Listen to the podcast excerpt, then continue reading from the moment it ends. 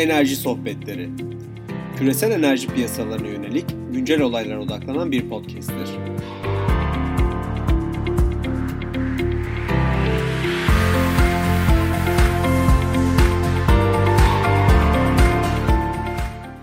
...27 Mart 2020 karşımızda Londra'dan Cüneyt Kazakoğlu var. Cüneyt merhaba. Merhaba Barış, iyi akşamlar. Bugün özellikle en çok kafamda olan şeylerden biri, seninle konuşmak istediğim şeylerden biri. Uzun süredir tahminlerinizi, FG'nin ve sizin senin yaptığın tahminleri takip ediyorum. Özellikle bu senenin düşüşün en önce görenlerden biriydiniz. Geçtiğiniz senedeki tahminleriniz de fena değildi. E, ve sen bunların pek çoğunu da yapan insanlardan birisin. Londra'da başarılı bir enerji uzmanı olarak iyi analizlerin, iyi tahminlerin sırrı ne? Şimdi bu fazla geniş bir konu. Böyle bütün oturup bir gün konuşulur bunda. Fakat en basitinden bir e, sistematik bir unsuru belki tekrar tekrar konuşuruz önümüzdeki podcastlerde. Olur. Fakat bu bunda sistematik bir unsurdan bahsedeyim istersen. Bu da yapılan analizlerin e, nasıl diyeyim aşağıdan yukarıya mı yapıldı, yukarıdan aşağıya mı yapıldı? Dediğin gibi bizim mesela geçen yıl Haziran Temmuz gibi 2019'da biz 2019 petrol büyüme tahminini küresel ölçekte bayağı düşürdük. Petrol talep büyüme tahminini bayağı düşürdük. Ondan sonra 2020 tahmini de çok düşüktü. Şeye falan bak IEA, EIA, OPEC vesaire ve benzeri büyük e, öngörü yapan şirket diyeceğim kurumlarla mukayese ettiğin zaman bizim mesela onlarla böyle çok onlarla mukayese edince çok kötümser kalıyorduk. Fakat ondan sonra işte bizim dediğimiz çıktı. Bunun arkasında yatan bir nedeni şöyle açıklıyorum ben. E, her şeyden önce ekip işi. Ekip işi de şuradan önemli bu aşağıdan biz analizlerimizi aşağıdan yukarıya yapıyoruz. Aşağıdan yukarıya yapmak ne demek? Bizde mesela işte 7 tane dünya 7 tane bölgeye bölünmüş durumda. Her 7 bölgeye bakan belirli kişiler var. Yani atıyorum mesela iki kişi sadece Asya'dan sorumlu, iki kişi sadece Afrika'dan sorumlu ve benzeri vesaire vesaire. Dolayısıyla mikro ölçekte ne oluyor, ne bitiyor çok iyi çok yakından ta- takip edebiliyoruz. Aşağıdan yukarıya yapılan analizde sen ülkeleri her ülke için talep tahmini yapıyorsun. Bu petrol talebi ne olur ne olur ne olur. Ondan sonra bu ülkeleri topluyorsun. Aynı bölgedeki ülkeler. Bütün Afrika'daki işte 20 ülke var bizim Afrika'da ülke bazında takip ettiğimiz. Onları topluyorsun ve geri kalanını da tek bir ülke olarak kabul edip topladığımız zaman Afrika'nın petrol talebi ne olacak o çıkıyor ortaya. Aynı şekilde Asya'daki bütün ülkeler, Latin Amerika, işte eski Sovyetler Birliği, Avrupa, Kuzey Amerika dediğin zaman ve de Orta Doğu'yu da ekleyince böyle ülkeleri toplayarak bölgelere, bölgeleri toplayarak da dünyada petrol talebi ne oluyor, nereye gidiyor onu görüyorsun. Şimdi bu aşağıdan yukarıya e, dolayısıyla bunun arkasında çok büyük bir detay var. E, fakat bunun dezavantajını da söyleyeyim. Bu özellikle mesela bu korona krizinde biraz uykusuz geceler e, çekmemizi sağlayan, çekmemize yol açan dezavantajı biraz zaman alıyor. Çünkü bizim mesela veri tabanımızda 117 tane ülke var böyle ülke bazında baktığımda. 117 ülkenin her birinde ne oluyor teker teker takip edip teker teker bazıları daha önemli tabii. E, bazıları daha az önemsiz vesaire ama e, gene de aşırı derecede zaman alıyor ve bu böyle özellikle hızlı hızlı bir değişim yapmak istediğinde yani ben şu an daha yaklaşan bir kriz var. Bizim küresel petrol talebimizi işte 5 milyon varil günde azaltmak istiyorum önümüzdeki yıl için dediğin zaman e, bunu tekrar aşağıdan başlayıp ülkeler bazında her ülke için ne olacak şeklinde bir düşünceyle hı hı. hareket etmen gerekiyor ve teker teker 117 ülkeyi olmasa da 50-60 ülkenin rakamlarını değiştir 50-60 ülke hakkındaki rakamları değiştirmen gerekiyor ki küresel ölçekte bunların toplamı senin kafandaki değere ulaşsın. Bunu işte ancak eğer güzel ve koordineli çalışan bir ekibin varsa yani altında bu ülkelerde ne oluyor ne bitiyor iyi bilen ve bir bu ikincisi de standartize edilmiş bir model sistemi varsa e, başarabiliyorsun hızlı bir biçimde. Biz mesela bunu çok kısa sürede çok hızlı başardık gene bu bu son korona krizinde de mesela yani işte ilk önce biz söyledik mesela hakikaten dünyada zannediyorum bunu Bloomberg'de falan da geçti. Bütün Wall Street bankaları ve danışmanlık şirketleri arasında ilk biz mesela negatif olacak dedik. Şimdi gene böyle önde gitmenin biraz şeyi bu. Nasıl diyeyim biraz ön, ön, ön koşulu bu yani. Ama dediğim gibi yani biraz yavaş, yavaş olma gibi bir dezavantajı var. Çünkü çok fazla ülke sayısı var. Çok fazla ülkede olan her şeyi tekrar teker teker takip etmen gerekiyor ve ani bir değişim yapamıyorsun. Bunun alternatifini söyleyeyim ben. Alternatifi de top down, yukarıdan aşağıya analiz yapmak. Yukarıdan aşağıya analiz de mesela 5 tane ülke seçersin. Dünyanın geri kalanı pek umurunda olmaz. Onları da tek bir ülke olarak kabul edersin. O 5 ülkenin verilerine bakarsın. Hatta ve hatta onlara bile bakmazsın. Dünyada ne oluyor diye bakarsın. Dünya çapında verilen veriler var. İşte Global PMI var, IMF'in vesaire işte dünya çapında küresel ölçekte GDP'nin rakamları var vesaire. Onlara göre e, öngörünü şekillendirirsin. Dolayısıyla o durumda senin iki tane iki ta- bir tane kaybın oluyor. Kaybın detay. Yani atıyorum misal işte Orta Doğu'da bu koronavirüsün etkisi ne olacak talebi gibi bir şey yap- yapman mümkün değil ya da Latin Amerika'da ne oluyor gibi bir şey yapman biraz zor. Ee, fakat buna mukabil artın da onun da avantajı tabii çok hızlı olması. Yani çok sonuçta en nihayetinde bir iki tane veri veriyle uğraşıyorsun. Yani 100 100 100, 100 küsur ülkeyle değil bir iki tane bölgeyle uğraşıyorsun diyelim. O da çok daha çabuk tepki vermeyi sağlıyor. Özellikle tek başına yapıyorsan bu analizi mesela e, daha kullanışlı olabilir. Ama güzel bir ekip varsa altında koordineye çalışan ve dediğim gibi standartize edilmiş bir e, hesap modeli varsa, standartize edilmiş bir Excel modeli varsa en azından herkesin kullandığı ve herkesin gene standartize edilmiş bir, bir şekilde yeni uyarlamalar, e, manipülasyonlar yapabileceği o zaman tabii ki çok daha hızlı bir biçimde ve aynı detay seviyesinde koruyarak e, bu talep uyarlamasında yapabiliyorsun. Bizim mesela bu gene şeyde çok özür dilerim lafı dinliyorum, ama buyur, bizim mesela bu kor- koronada koronada yaptığımız şeylerden biri bizim e, şirkette benim benim yani sıfırdan oluşturduğum bu bölgesel modeller var. Bölgesel modellerin arkasında her anali- analist, her bölgenin analisti kendi kendi kendilerine kendilerinin de yarattığı ayrı modeller var. Fakat bu oralardan gelen verilerin her bölge seviyesinde standartize edilmesi ya da her ülke seviyesinde standartize edilmesi çok özellik, çok çok önemli. Yani standartizasyon, sana şöyle söyleyeyim, veri standartizasyonu belki de en önemli şey veri standartizasyonu ve veri istikrarı. Bizim çok tecrübeli bir tane rafinerici arkadaşımız, rafinerici a- arkadaşım var. Ee, Eski BP'den Steve Sawyer. Onun daima söylediği şey vardır yani e, veri istikrarı verinin doğruluğundan daima daha önemlidir der. Yani bu hakikaten aşırı derecede önemli bir şey. Dolayısıyla bu, bu mesela Covid vurunca ne yaptık? Bu şeyler çıktı. Ee, karantina uygulamaları vesaire çıktıktan sonra biz hemen bir tane e, bir ülke için standart yani X ülkesi için e, karantinaya girerse ne oluyor? Özellikle Çin'deki Wuhan'daki Wuhan zaten başlı başına bir Avrupa ülkesi gibi 11 milyon nüfus ya da Hubei pardon. E, Orada zaten elinde güzel veri vardı. Yani Mart ayının başına geldiğimizde mesela bunu yaptık. E, Dolayısıyla Ocak, Şubat'ta ne oluyor zaten e, görüyorduk. Dolayısıyla bir tane böyle hemen işte bu önemli kalemler nedir? İşte e, endüstriyel dizel, kişisel kullanım e, hususi araçlar, onlar benzin, e, dahili uçuşlar, jet yakıtı, uluslararası uçuşlar, jet yakıtı, petrokimya tesislerinin operasyonel e, yüzdesi, e, o işte nafta, propan ya da e, etan olabiliyor. Gerçi sadece Amerika'da. Böyle 5-6 tane ana kalem belirledik. Denizcilik yakıtları aynı şekilde. 5-6 tane ana kalem belirledik.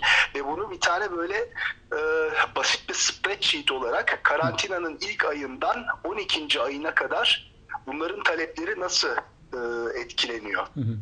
Yani normale göre işte karantinaya girersen eğer yüzde yüz, Wuhan'daki gibi yüzde yüz karantinaya sokarsan bir ülkeyi, işte jet yakıtı ikinci ayda yüzde yetmiş düşüyor mesela. Evet. Hala gelen giden oluyor falan ama bu bir örnek. Diğer diğer kalemlerin her biri de böyle tepkiler veriyorlar. Buna bir de işte hassasiyet parametresi yerleştirdik. Çünkü yani her ülke Çin değil. Çin'de karantina yani videolar dolaşıyordu böyle milletin kafasını kaynaklıyorlar falan. Yani Afrika'da karantinaya sokarsan öyle bir şey olmayacak tabii ki yani. Ee, karantina ilan edilir belki ama uygulaması ya da milleti ne kadar evde tutabileceğin ülkeden ülkeye değişen bir şey. Ona da bir hassasiyet parametresi ekledik. Ondan sonra bunu bunu ek şey olarak işte gene standartize edilmiş e, ülke ve bölge bazındaki modellere ekledik diyeyim. Ve ondan sonra bu standartizasyon sayesinde tak tak tak böyle herkes işte kendi bölgesindeki ülkeler için işte 21 Mart'tan itibaren karantinaya gidiyor. Aynı şekilde karantinaya giriyor. Uygulaması şu e, vesaire vesaire diye bu şeyleri karantinanın birinci ayından itibaren talep tahminlerini değiştirebildi. Evet. Çabuk oldu. E, Bunun arkasında yatan işte dediğim gibi yani veri ve model standartizasyonu aşırı önemli. Her bölgedeki veriler ayrı şekilde toplanıyor, ayrı şekilde işleniyor falan olsa o zaman o onları bir araya getir oradan bir tane böyle e, anlam içeren bir küresel sonuç çıkar vesaire uğraş dur o zaman bitmez o işler yani. Evet. Biraz Bir- uzun ve karışık oldu belki ama. Yo, gay- gayet güzel oldu. Mesela sana şunu sormak istiyorum. Ee, asıl bu tip tahminlerde en önemli şeylerden biri tahminin güncellenme zamanıdır. Misal bilmiyorum. Şimdi Hindistan ülkeyi kapattığını söyledi. Ee, mesela siz tahminleri güncellemeye nasıl karar veriyorsunuz? Tabii dönemsel güncelliyorsunuz. Nasıl karar veriyorsunuz? Mesela bu tip majör olaylardaki ilk yaklaşımınız ne oluyor? Ya bu tip majör olaylarda Hindistan onu Hindistan onu onu ben Hindistan haberini görünce hemen ne yapıyorum? Bizim Singapur ofisinde Hindistan masası var. Üç, yani Hintli arkadaşlar falan var. Hemen onlara onlarla iletişime geçtik. Onlar da zaten görmüştü. Onlar da hemen bu şekilde bu diğer bölgelerde uyguladığımız e, şablon modeli alarak diyeyim Hindistan'da ne olur onu hemen bir check ettiler, kontrol ettiler ve biraz böyle modellediler. Anında anında o şekilde yaptık. Yani biraz işte dediğim gibi olay şeyden kaynaklanıyor. Ee, şöyle söyleyeyim. Asıl unsurlardan biri bu bottom up'ta aşağıdan yukarıya aşağıdan yukarıya modelleme yaptığın zaman e, önemli şeylerden biri getirilerinden biri bölgesel senin e, uzmanların.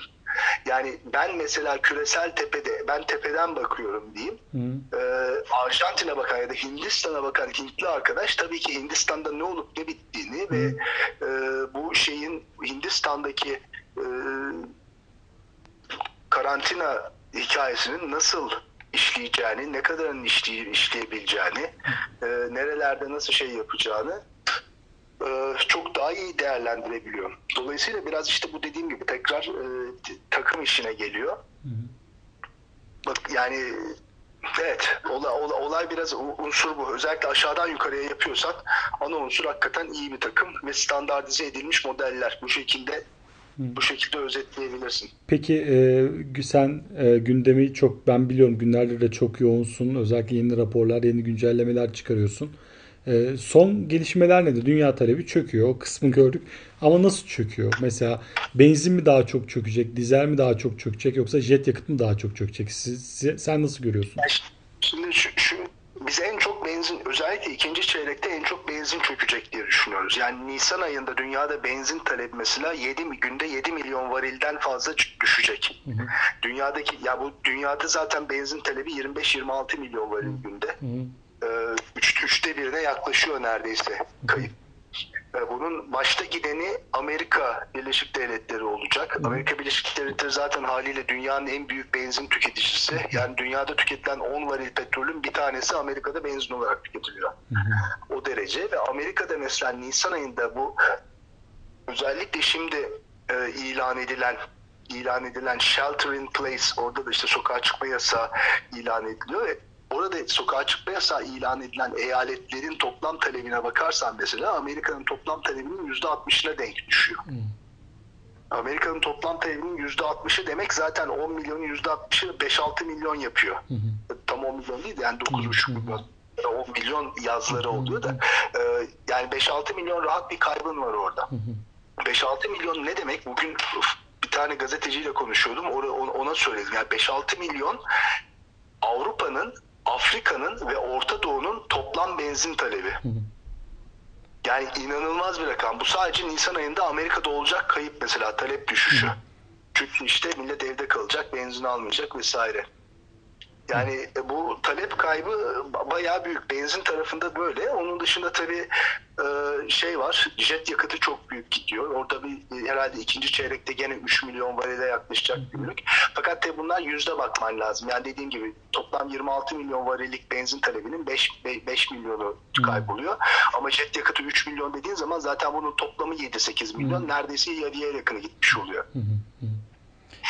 Dizelde de mesela 3 milyona yakın bir kayıp bekliyoruz. Fakat dizel biraz daha e, biraz daha e, dayanıklı. Özellikle benzin dizel burada e, karşılaştırması ilginç. Yani jet yakıtı apayrı o sadece çok spesifik bir şey sadece uçaklarda kullanıldığı için.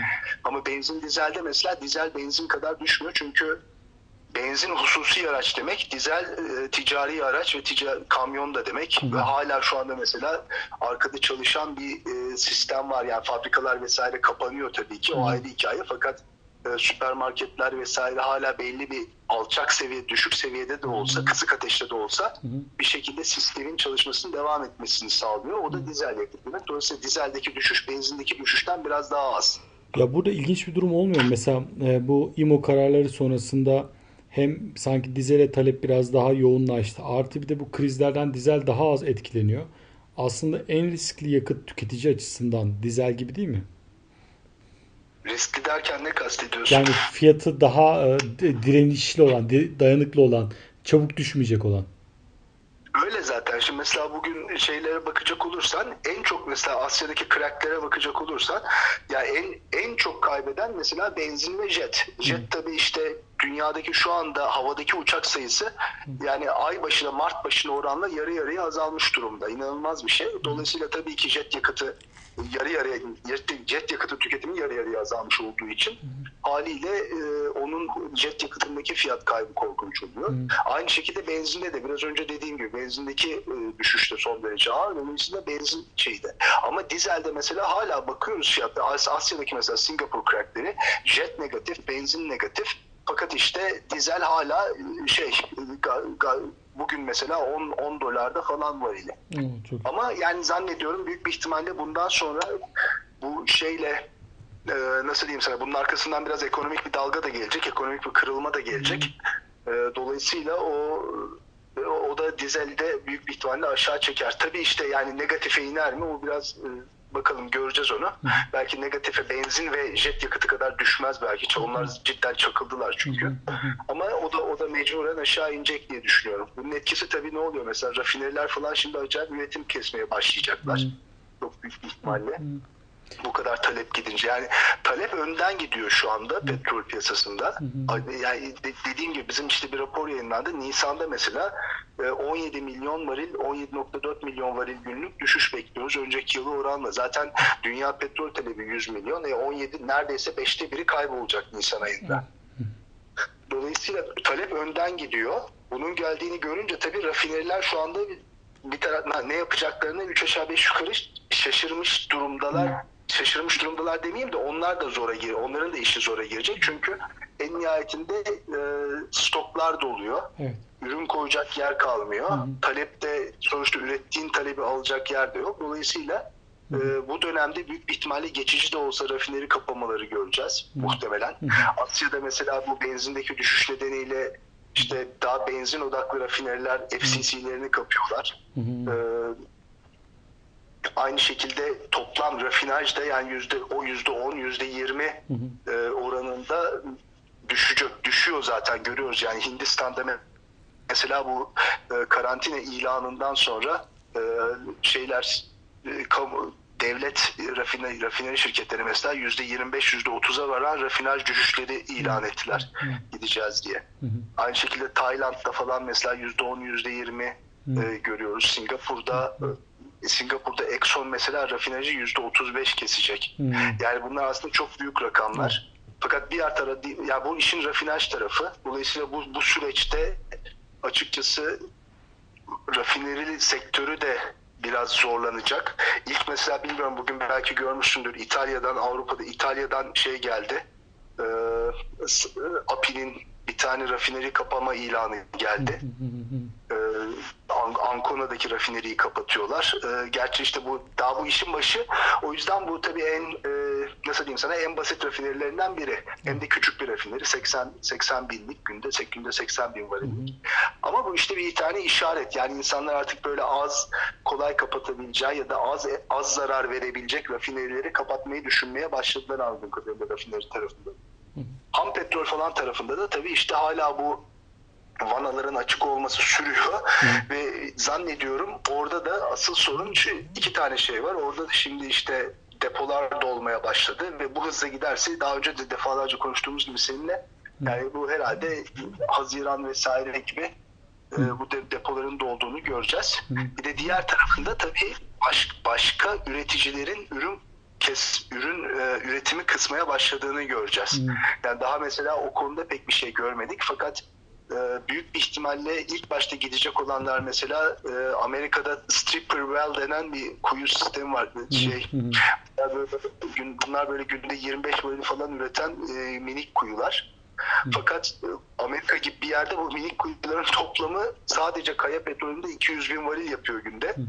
Toplam Amerika'da da bütün minik kuyular 400 bin varil yapıyorlar. Büyük bir ihtimalle bu- bunlar gidecekler mesela. Onun dışında lojistik nedenlerden ötürü, tanker bulamadığından ötürü vesaire Batı Afrika büyük bir ihtimalle kapat ürün ür- üretmeyi üretimi kısmaya başlayacak. Orada da öyle domino taşı gibi etkileri olacak. Ama bakalım ya bu işte böyle şu anda böyle bir bindik bir alamete gidiyoruz kıyamete gibi bir durum söz konusu. Ee, Çok Cüneyt- uzattım. Yo yo hiç uzatmadın. Aslında Cüneyt çok iyi oldu şu manada. Aslında kafada çok soru var. Ee, bazı üretim sahalarıyla ilgili ama şöyle yapalım.